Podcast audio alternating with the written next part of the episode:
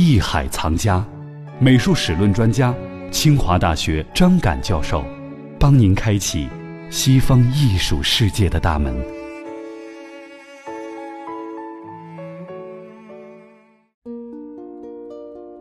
好，欢迎您继续来关注《艺海藏家》，我是永峰。我们接下来还是继续跟随张敢老师的讲述，一起来领略两河流域和古埃及的美术。在上半段节目当中，我们说到了两河流域的巴比伦王国。说起巴比伦，我们最为熟悉的就是空中花园。可能我们很难想象，在几千年前的巴比伦王国是如何建造出如此令人炫目的花园的。那么接下来，我们将要继续走进到巴比伦王国的灿烂文明世界。但是这些作品呢，跟现实的狮子又有区别。但是呢，你又觉得非常真实，这就是艺术家的这种变化。对，啊，艺术家的能力，那种提炼，对那种提炼和概括，那种肌肉，那种强度，非常的精彩。对，好像赋予了他灵魂，似乎它是真实的，是真实的。对，所以我们看这样的作品的时候，就知道它艺术并不是一个对客观对象的如实的再现，而在这里面一定是掺入了艺术家的想象力和创造力在里面。那我们再说一下想象力和创造力，在巴比伦时期，这应该叫新新巴比伦。对吧？嗯，叫加勒底王国。那么在这一时期呢，人们也有新的创造。嗯，空中花园。对，我们怎么理解他们对于空中花园的这种建造是他们美的一种呈现？空中花园呢，其实现在我们已经无从谈起，看不见的是吧？这是传说。对。但是我们可以想象，在那个地方，那个水比油都贵的那个地方，这其实不是真的空中，它是建在一个台子上面的，嗯，看上去像空中的花园。那你去养殖这些树木啊，它的成本是很高的。当然，这个故事也是这个国王为了他的宠妃而建的，是吧？嗯，其实除了这个空中花园呢，这是看不见的，只能通过记载来想象的。它有更重要的一个作品保留下来，就是伊斯塔尔门。这个伊斯塔尔门呢，其实现在在德国柏林的国立美术馆收藏，它已经给复原了。这个伊斯塔尔门呢。建造于大约公元前六世纪，然后表面都是烧的琉璃，贴在这个城墙的外部，都是用琉璃贴上去的。然后上面呢有各种各样的动物形象。然后呢进了这个大门的两侧墙壁上还有琉璃。大家想一下，在那样一个时期，他有这样的国力，有这样的工艺来修这样一个城墙、这样的一个城门，可以想象当时的新巴比伦王国有多么的昌盛，一定是一个非常了不起的一个文明。只不过后来我们看不到。虽然说我们看不到空中花园这种真实的再现哈，但是我们能从这个门上，我们能够你可以想象，对吧？你可以想象那个空中花园会是多么壮丽的一个东西，对，一件作品，而且它是多么的绚烂，它是颜色是相当的鲜艳啊，对，这种蓝色好像是梦幻一般。对，这个其实大家如果去德国的话，可以看得到，到柏林博物馆的时候，你可以从那个门底下走过去。巴比伦空中花园是世界八大奇迹之一，又称玄园。在公元前六世纪，由巴比伦王国的尼布甲尼撒二世在巴比伦城为其患思乡病的王妃安美伊迪斯修建，现已不存。空中花园据说采用立体造园手法，将花园放在四层平台之上，由沥青及砖块建成。平台由二十五米高的柱子支撑，并且有灌溉系统。奴隶不停地推动连接着齿轮的把手，园中种植各种花草树木，远看犹如花园悬在半空中。巴比伦文献中，空中花园始终是一个谜。现在有科学家认为，巴比伦空中花园实际上位于巴比伦以北三百英里之外的尼尼微，其建造者是亚述王西拿基利，而不是巴比伦的尼布甲尼撒王。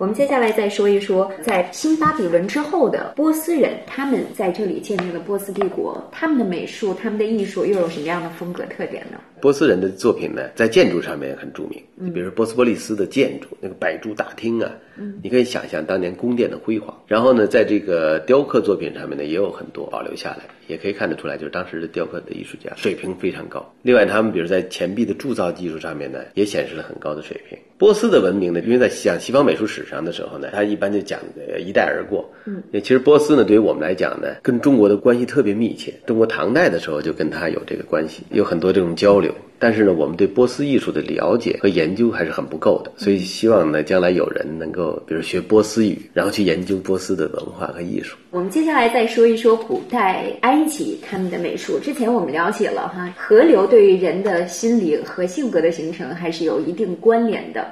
那么在埃及，您之前也说过了，埃及的美似乎是一成不变的、永恒的一种美啊，但是它其中也有一些阶段性的起伏和变化。对，那么我们要详细的说一说这些变化到底有一些什么。古埃及呢，一般给分成这样几个时期，比如说早期王国，然后呢古王国，然后呢中王国，还有新王国。这样几个大的阶段，但是里面呢有各更小的时期，因为它离我们年代久远。这个年代你会发现呢，不同的史书上面的记载相差几百年是常有的事儿。你说哪个是最准确的，也很难说。但是这几个时期确实有它自身的特点。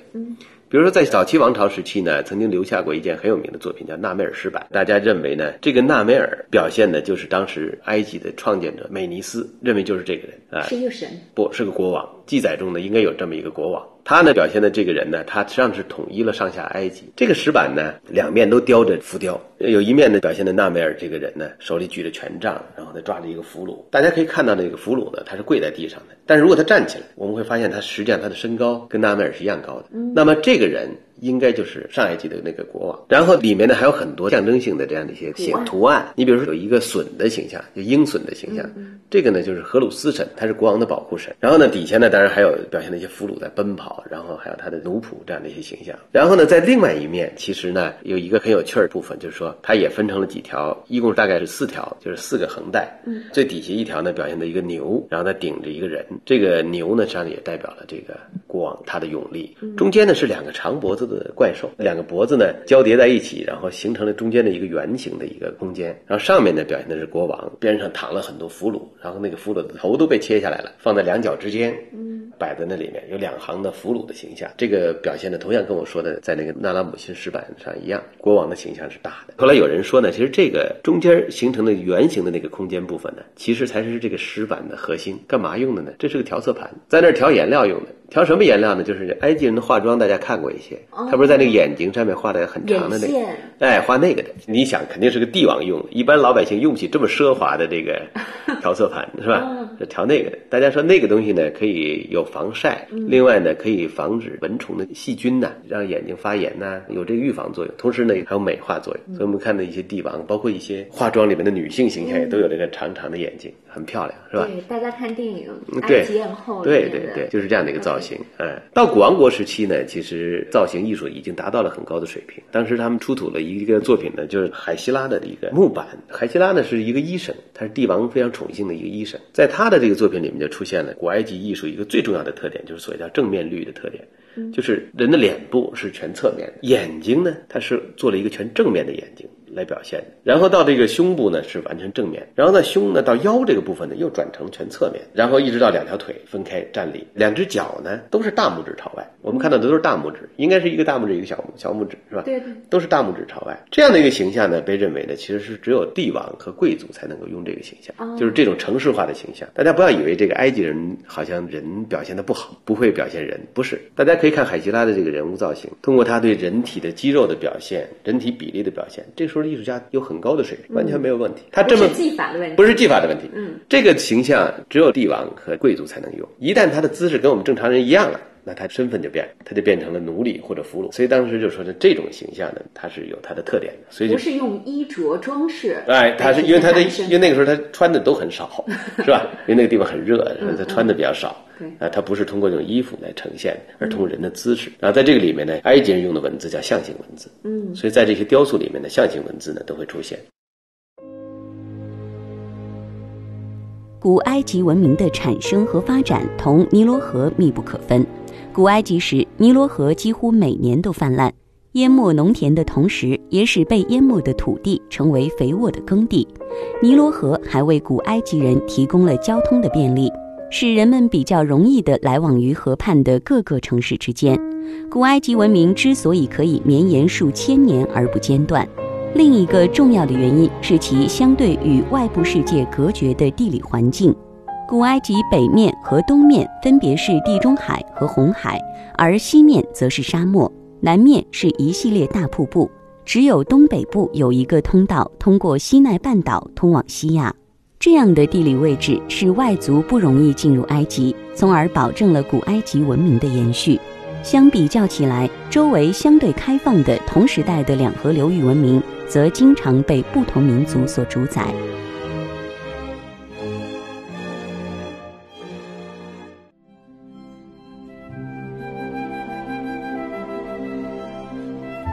下一集的《艺海藏家之西方艺术史》会有更丰富的内容等你哦。